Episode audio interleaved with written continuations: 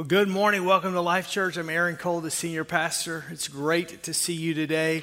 Ryan says that the lights are a little, man, they are bright, and a great bright light shone around about them. They're a little messed up today. So I just want to let you know, if it looks like that I've gained a little weight, it's not because I was at my mother's this week and had biscuits and gravy every day. Thank you, Jesus. It's none of that. That's why I'm wearing black. People go, why do you wear black? Well, it's because it hides a multitude of sin, basically. And so it just makes you look a little... Guys with my build, we don't wear horizontal stripes. It doesn't work, right? So everything's vertical. It just keeps elongating the body. I'm just giving all my secrets away. Plus, I'm wearing Spanx, so when I get home, it'll pop like a can of biscuits. And so I did. I was this past week was one of those weeks where crazy week, but this time of the year, I serve on some boards and do some different things. And so I flew Sunday afternoon to Oklahoma City. I had a dinner I had to be at Sunday night. And then I have a board that I serve on in Oklahoma City. I had to be there. So I just grabbed a car and then I deadheaded it basically to Memphis. But I was there and then I had to be in Springfield, Missouri for meetings on Tuesday and Wednesday. And then I was at my parents' house Wednesday night, Thursday. And then I was planning on flying home on Friday so I could just kind of have Saturday. And then the tornadoes are kicking in, right? So my parents live just outside of Memphis. And it was kind of crazy. I've grown up hearing tornado sirens and storm shelters and that kind of a deal. So it wasn't like crazy surprising. But it's one of those deals where... basically everything gets shut down and there's planes that aren't flying out. I was trying to if I could just get to Minneapolis, I know I could drive home from there if I had to. And so everything gets shut down. I'm at a restaurant grabbing some dinner. I'm staying at the 6th floor of this hotel, which I thought that's probably not the smartest thing in the world, but whatever.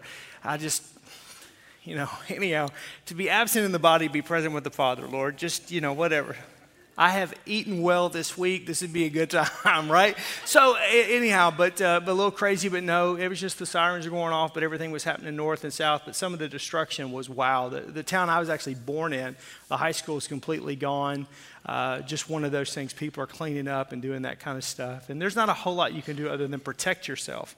But as Ryan said just a minute ago, because of your generosity and the ongoing partnership with Convoy of Hope, you're actually on the ground today. You were there and in Mississippi and all of that. And so kind of a crazy week, especially with spring break. And so the airports were nuts yesterday and all that good stuff. But it is good to be in Wisconsin. Amen? No? And some of you go, well, we deal with snow. Yeah, but snow is just snow. It's going to melt. And it's going to be sunny and 75 before you know it. So I know before you know it, just give it a little bit of time. So anyhow, today if you have your Bibles, I want you to turn with me to John chapter 1. John chapter 1. I'm going to work through just a passage there, verse 35 through 49, so you can just keep it open. And we're just doing this 2-week series of You Can Sit With Me. And at Life Church, we say that Life Church exists to lead people to experience life change in Jesus. That's why we exist. We exist to help people to experience life change through Jesus. And the truth of the matter is you and I can't change anyone's lives. The truth of the matter is that we together can't change anyone's life. The only power that we have is to invite people, as you're going to see, to invite people to come and see Jesus, to experience Jesus, to interact with Jesus. And that's what I want to talk about today. And you're going to hear me say this multiple times throughout today's message, is that these little invite cards, invite people. Invite people. Grab these. Somebody took some last week and said, can I have more? You can have as many as we have. You can have whatever. If you need more, we'll quick copy, print you some. We'll do whatever you need. Because again, when people are invited to an Easter or a Christmas service, they are more likely to come than any other time of the year. Because everything is talking about it. Everybody kind of knows. But the thing about Easter that's different than Christmas is that the date for Easter changes every year. So people they don't know when it is, or that unless you're really kind of connected to church and you're doing what you're doing, which is you're hearing about it. It's just why you just invite people. Last Sunday, we were at a restaurant that our family frequents a lot of times, and so with the check and with a really good tip, don't skip out and just give them this. If you did that to me, anyhow. So but we gave them a nice tip, but we know these and just invited them. Just real low pressure. Hey, love to have you. I don't know if you go to church anywhere, but just this is where we go. And I'm the pastor, so it feels a little weird to me to go, hey, why don't you come hear me talk next weekend? You ever thought about that? Hey, why don't you? I'm going to stand on the stage for about 35 minutes. There's going to be cameras, and I'm going to be dressed, and just listen to me. It just sounds so I hate doing that part of it, so what I always say is, this is where we go to church. You'll love the pastor. No, I'm just, but this is where we go to church, and so anyhow, I'm just saying, invite people. And that's really what we're talking about. This is what Life Church is all about, is that the only thing that transforms our life isn't church or programs or people, it's Jesus.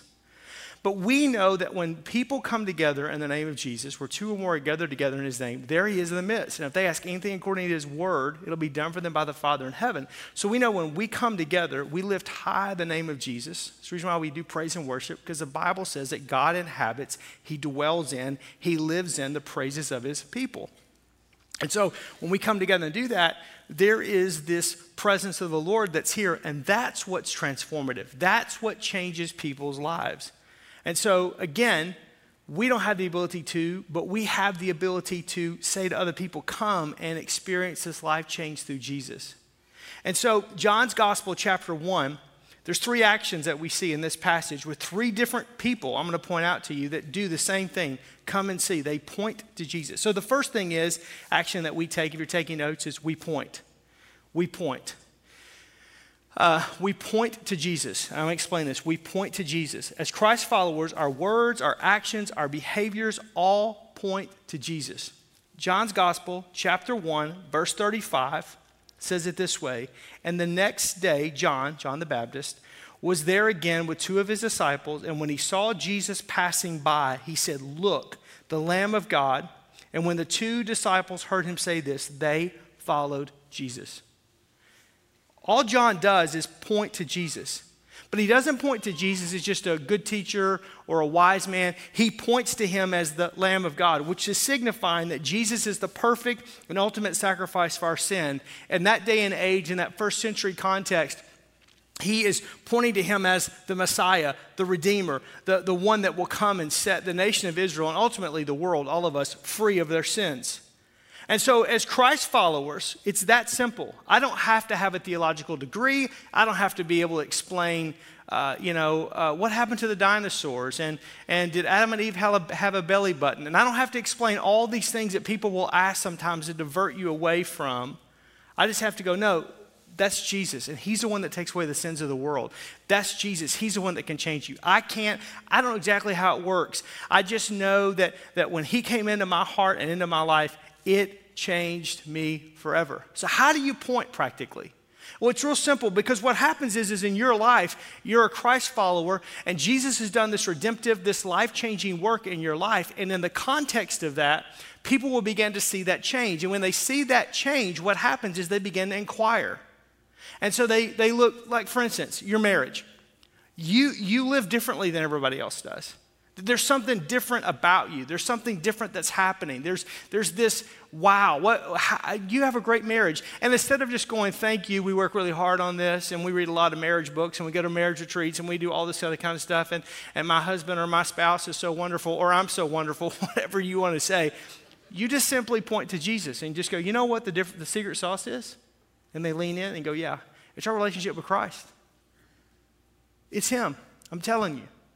Because we in and of ourselves are very selfish, selfishly motivated people.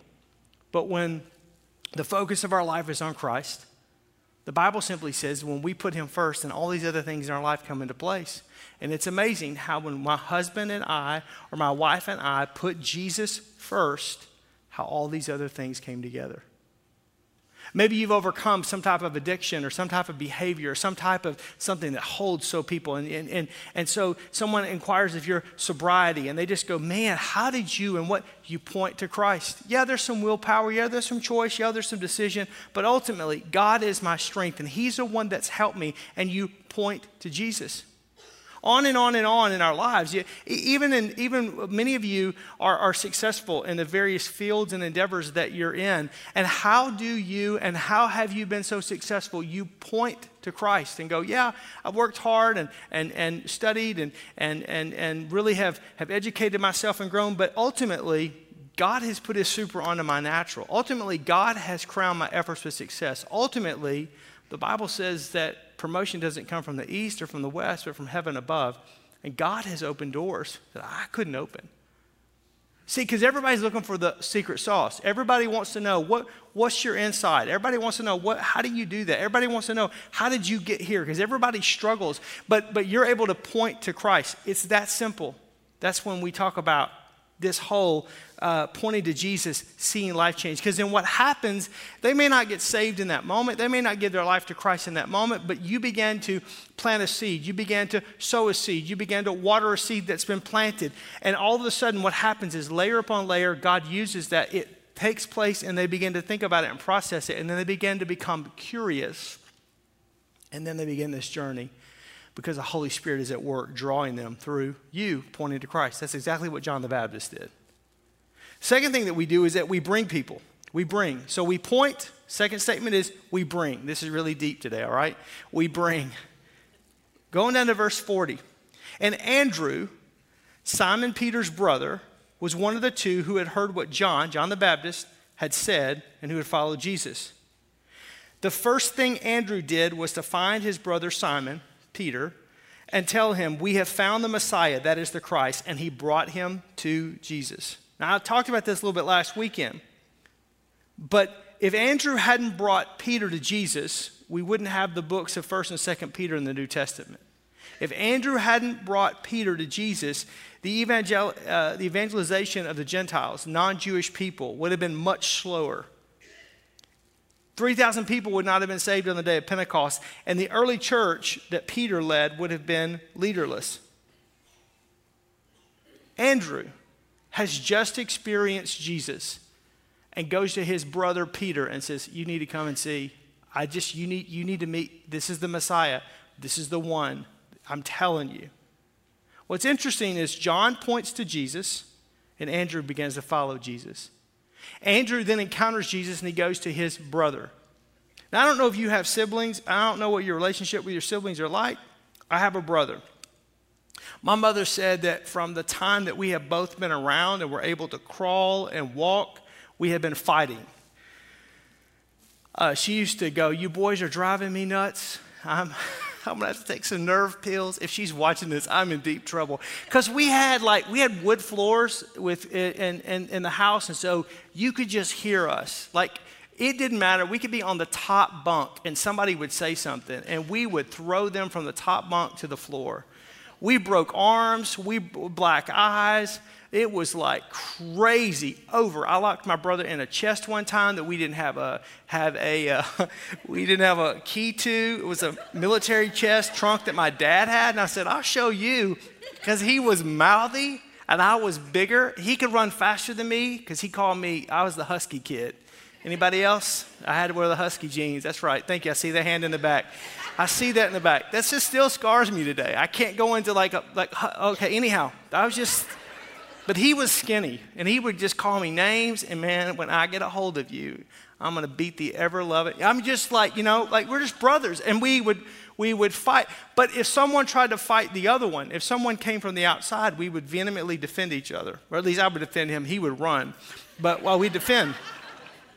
And, but to get really vulnerable with a brother or with a sister or with a sibling sometimes is really difficult to do.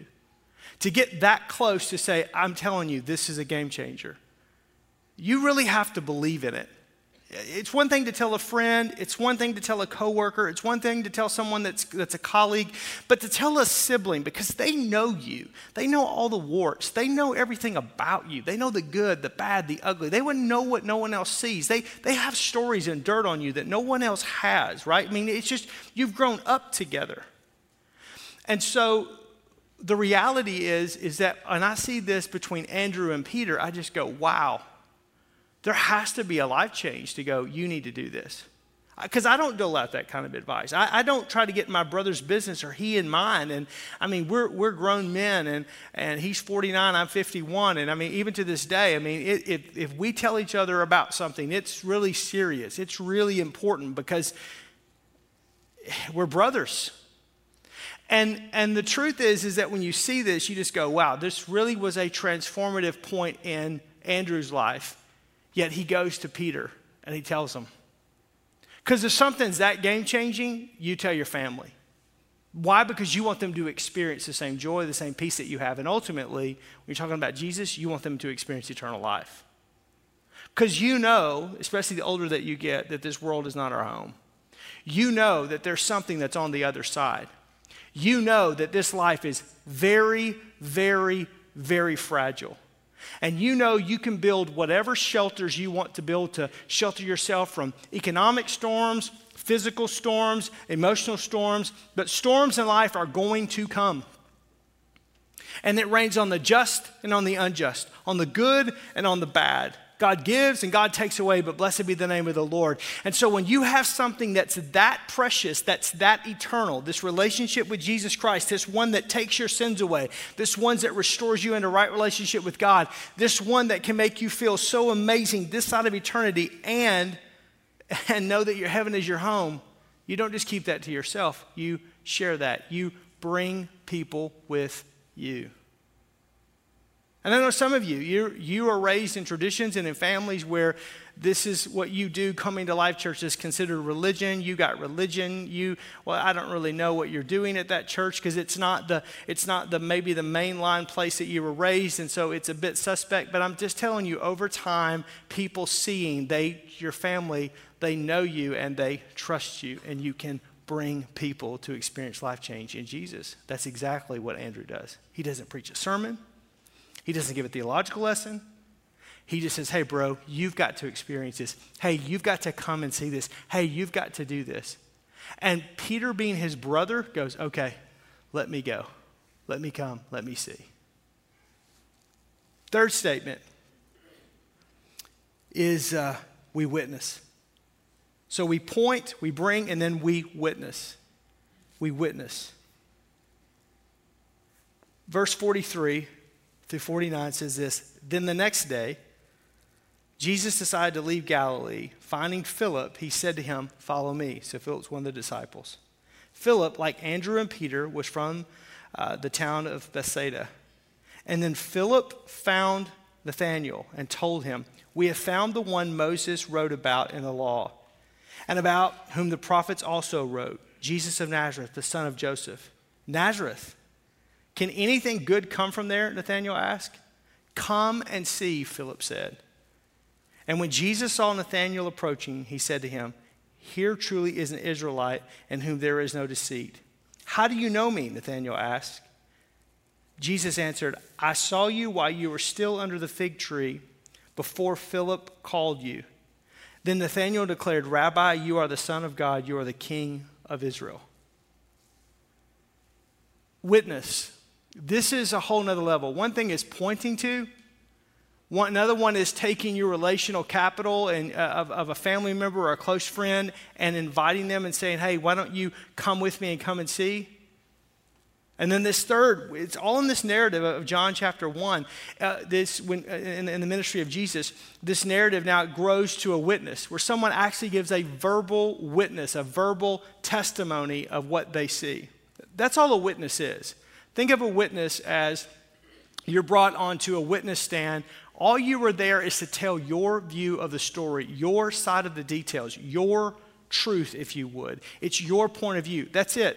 You don't have to understand everything. You're not there to lay out the entire case. You're not there to be a prosecuting attorney or to be a defense attorney to be able to defend the case or to be able to prosecute the case. No. All you're there is that this is what I know. This is what I know. I once was lost, but now I'm found. I once was blind, but now I see. And the person that did that in my life is Jesus. And this is what he did. He took my sins away, and he restored my life back to me, and I have never been the same. I'm not perfect, but I'm telling you, I've never been the same.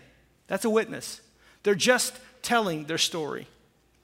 The thing that I think is powerful about all three of these things, to point, to bring, or to witness, is that our world will never have a problem with that. Even in the pluralistic society that we live in, where many people believe that all roads lead to God and all of this, no one has an issue with your story. No one has an issue with, they may not agree with you, but it's your story. I don't like this phrase, but it's used a lot, so I'm going to use it and flip the script. It's your truth. And no one can deny your truth because it's your truth. Now, we all know there is absolute truth. There is one truth.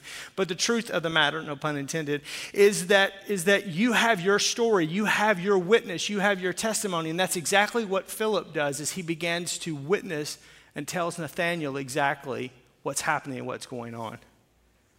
If we want to share the gospel with great confidence, we got to have 100% confidence in the gospel, it's been said. And if Jesus can change your life, why can't he also change the life of your son or your daughter or your neighbor, your coworker or friend? He can. It's just you sometimes sharing, you opening your mouth with someone in whom you're having a conversation. And people go, but what happens if I get stuck? What happens if they ask me a question that I get stuck on? Apologetics 101. Just simply say this, I don't know the answer to that, but what I do know is, and they go back into your narrative. I don't know the answer to that, but go back into your. And the truth of the matter is that many times in theological questions that come up, we don't have the answers. We don't know everything. One of the greatest things I learned in seminary was, I don't know. Because sometimes there's this need to want to fill the vacuum with kind of be Bible answer man, and we don't know. This side of eternity, we only know what we have. We don't know everything. We know enough. But to say we don't have the full enchilada would be a correct statement. And so what I don't know that, but what I do know is this, but I'm going to bring a witness. And again, this next week, I encourage you, take these invitations and point to Christ by inviting someone. Bring someone with you. Hey, man, there's going to be a seat. Why don't you come and sit with me? Or simply just tell someone.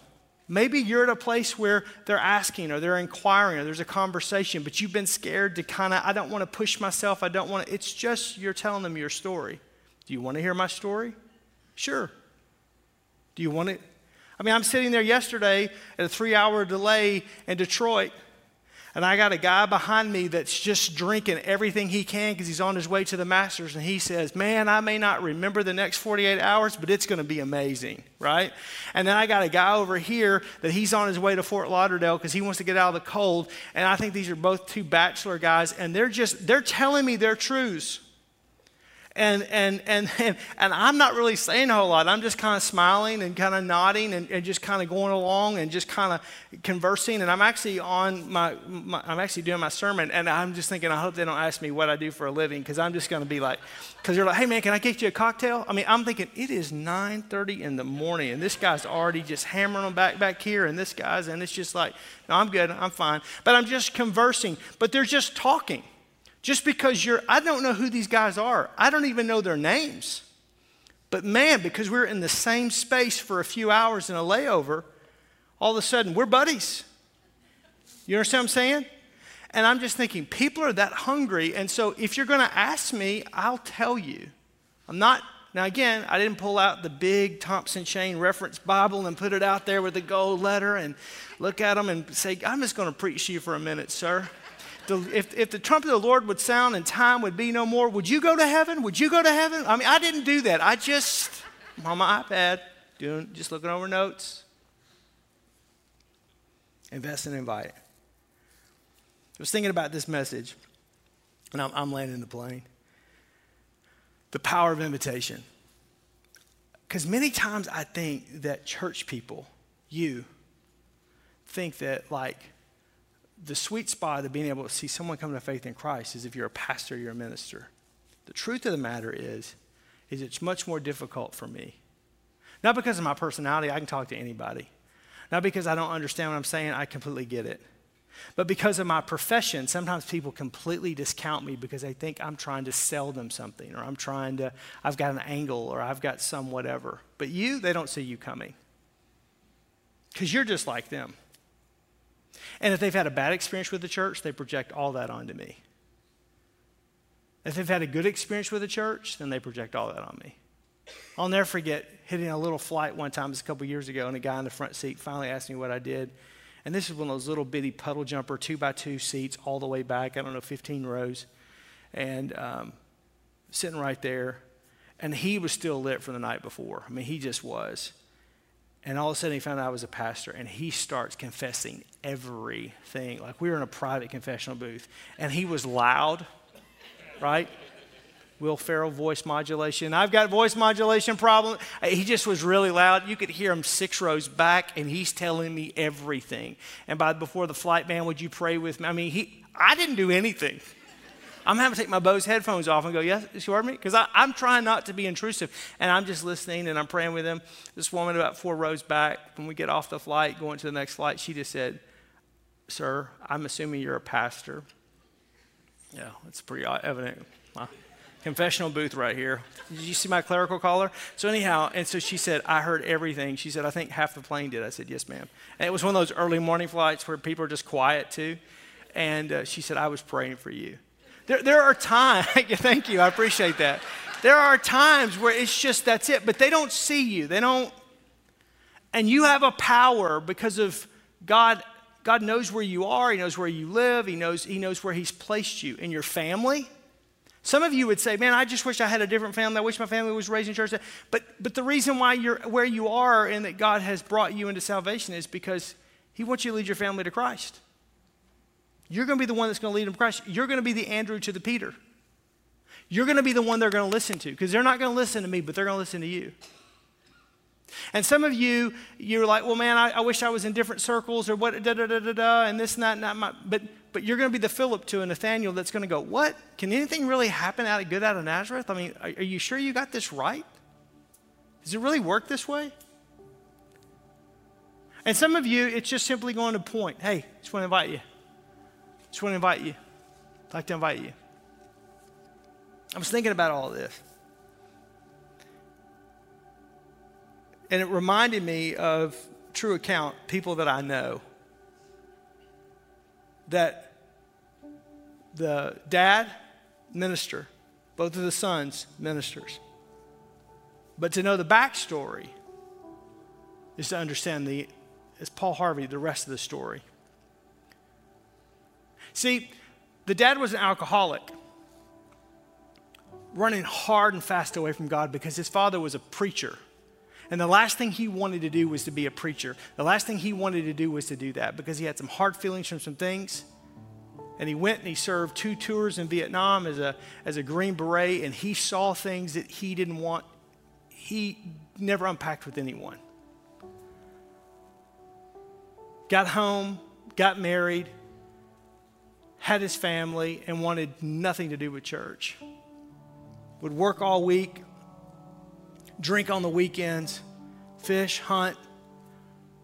But he had 2 boys. In the neighborhood in which they lived in, there was a lady that down the street that would go to church on Sunday, and she would see those 2 boys out playing on Sunday morning.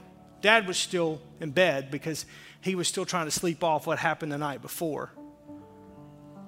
Mom wasn't really around outside, but the boys were there. So one day, the lady in the neighborhood goes to the mom of these 2 boys and just said, "Hi, I'm so-and-so. I live right down the street." And again, this would have been, years ago. These boys are my age now. And I go to church over here, name the name of the church. And I just wanted to know if they'd like to go to Sunday school.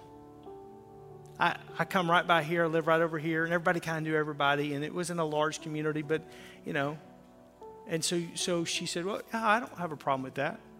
She's thinking, the mom was thinking, maybe this will keep the boys outside. They were kind of like me and my brother. And so my husband can keep sleeping, and I'll clean the house and do whatever. And so that's harmful enough. They can go to Sunday school and go to church. And so the neighbor lady would come by and pick the boys up and would go to church. And the boys were going to church and loved it. Just had a great time. Kids' church and the whole deal and just everything. Well, they were doing a big push, and they said, hey, kids, you need to invite your moms for Mother's Day. We're going to do a big thing for Mother's Day, so invite your moms for Mother's Day. And everybody invite your moms for Mother's Day. And so the boys come home, and they're all excited. This is a few weeks before, and "Mom, you got to come," and that kind of a deal. And she's like, "No, boys, this is you, and this is good, and Miss Smith's picking you up, but no, I'm not going to." And they just kept hounding their mom. And, of course, the dad was sleeping in on Sunday mornings. So she says, "Okay, I'll go." And she goes. And she gives her life to Christ. And she comes back, and she's telling her husband, what's been going on, that the boys have been picked up for the last several months by this neighbor lady and taking them to church. And the dad goes, what? Hard against the church. Well, I just thought this may be a good idea. And you thought, what, woman? I can't believe you did that. And she said, well, there's more to this. She said, I went last Sunday. You did what? Yeah. And I accepted Jesus Christ as my Lord and Savior. So I'm going to be going to church with the boys and taking them next Sunday. Would you like to go? And he just cusses one side up and down the other. There'll never be a day I'll go to that blankety blank and those blankety blank people and ba-da-da-da-da-da-da-da. Just. So for months, for a year, 2 years, mom, two boys growing up going to church, praying for dad, praying for dad, praying for dad, praying for dad. And it was an Easter. Everybody's going to church. And the boys, the youngest, looked at his dad and just said, would you go with us today? Just go. We'll sit in the back. We'll do whatever. Just go. And he relents and he goes to church. Sits in the back, hard, solemn, doesn't say anything, doesn't move, just sits there. Leaves, doesn't say anything, doesn't talk, comment on the experience, doesn't do anything. And over the course of the next couple of months, he begins to show up occasionally as the boys would hound him about coming to church and coming to church and coming to church. One Sunday, pastor is getting ready to do the invitation, do the prayer at the end. And he said, I just sense in my heart that there's someone here. And there's a hard-heartedness, and there's a pushback, and God has been pursuing you all of your life. And I see, and he begins to describe pictures of war. He said, I don't know what this means. I don't know who this is for, but I can't get this. I can't just move on. If that's you, I just want to let you know that God has a plan, a purpose for your life, that he's been pursuing you all of your life, and that you're running, but you quit running. And in that moment, the dad just gets up and bolts out of church like he is mad. And it became very evident in that small community church what was going on. And the boys, they tell the story that they thought, oh, that's it, man. That preacher pushed too hard. The pastor pushed too hard and whatever. Service went on, and there was just a time of prayer. And so mom brought the boys down, knowing what was going on. They began to pray for the father. And about 30 minutes later, the dad comes back in the room, tears streaming down his face, walks all the way down to the front, grabs the preacher by the lapels, and said, that's me. I have been running from God my entire life. I went into the military to get away from this world. My dad was a preacher. I wanted nothing to do with the church, but I knew as a young boy that God had called me, and I was hard. And I've tried to drink this out. I've tried to drug this out. I've tried to get as far as I could from this. And it's like, it doesn't matter where I go, God pursues me. And he just collapses. And then just, the son said, we've never seen our dad cry before. And just wept, just broke, and gave his life to Christ. I never knew him like that. I knew him as a pastor. I knew his sons, they were my age, going to Bible college and in ministry. All of that happened because of a neighbor lady seeing two boys playing outside on a Sunday morning, week in and week out, knocked on the door and asked the mom, we've got a kids program at our church. Would love to pick them up with the other kids and take them to church. Could they come with us? Come and see. Here is my story. Here is my witness, just pointing to Jesus. You have no idea how God and the Holy Spirit are working behind the scenes with people in your neighborhood, people at your work, people at your school, and all they're looking for is God is speaking to your heart about inviting someone. And I encourage you, in the next 6 days between now and Easter Sunday, take one of these cards, make it a matter of prayer, and invite someone. You don't know what God has been doing. You don't know. And what if they don't come? It's just another layering of an opportunity to invite someone to experience life change in Jesus. Father, I just thank you today. I thank you today for your word and how simple it is for us to tell people about you.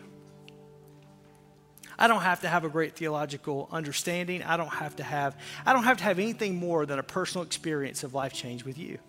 And that doesn't even have to be dramatic. But God, when I'm willing to do what you've called me to do, when I'm willing to point people to you, when I'm willing to bring people to you, when I'm willing to just be a witness of what I see and what I know and what the truth is, you work in all of those things in order so that people come to a saving knowledge of you. I pray today, help us, Lord. Lay on our hearts people in our neighborhood, in our friend sphere of influence, at our school, at our work, in our community that are far away from you.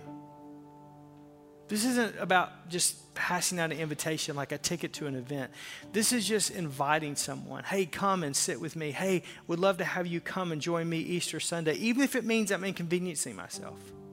And Lord, as I'm praying today and as I preach today, I sense that there are people, when I talked about family, they're concerned, they're frustrated, they're intimidated to invite their family to come because what about this and what about this? But there's this gnawing sense inside of them that they need to do just that because of the work that you've done in their life. Not because of Life Church, but because of you, Jesus. I pray, God, for those individuals that will be like Andrew to Peter, that will go to a family member, that's really tough to do, and to say, come and see. Just invite them to come to church with them next weekend for Easter Sunday. And Father, I pray that in all of our weekend gatherings, all 10 different experiences that are going to happen over the course of our campuses next weekend, that, Lord, people would come to a saving knowledge of who you are, Jesus, that you would draw people by the Holy Spirit, and that life change would happen, not because of me, not because of us, but because of you, Jesus. In your name we pray. Amen.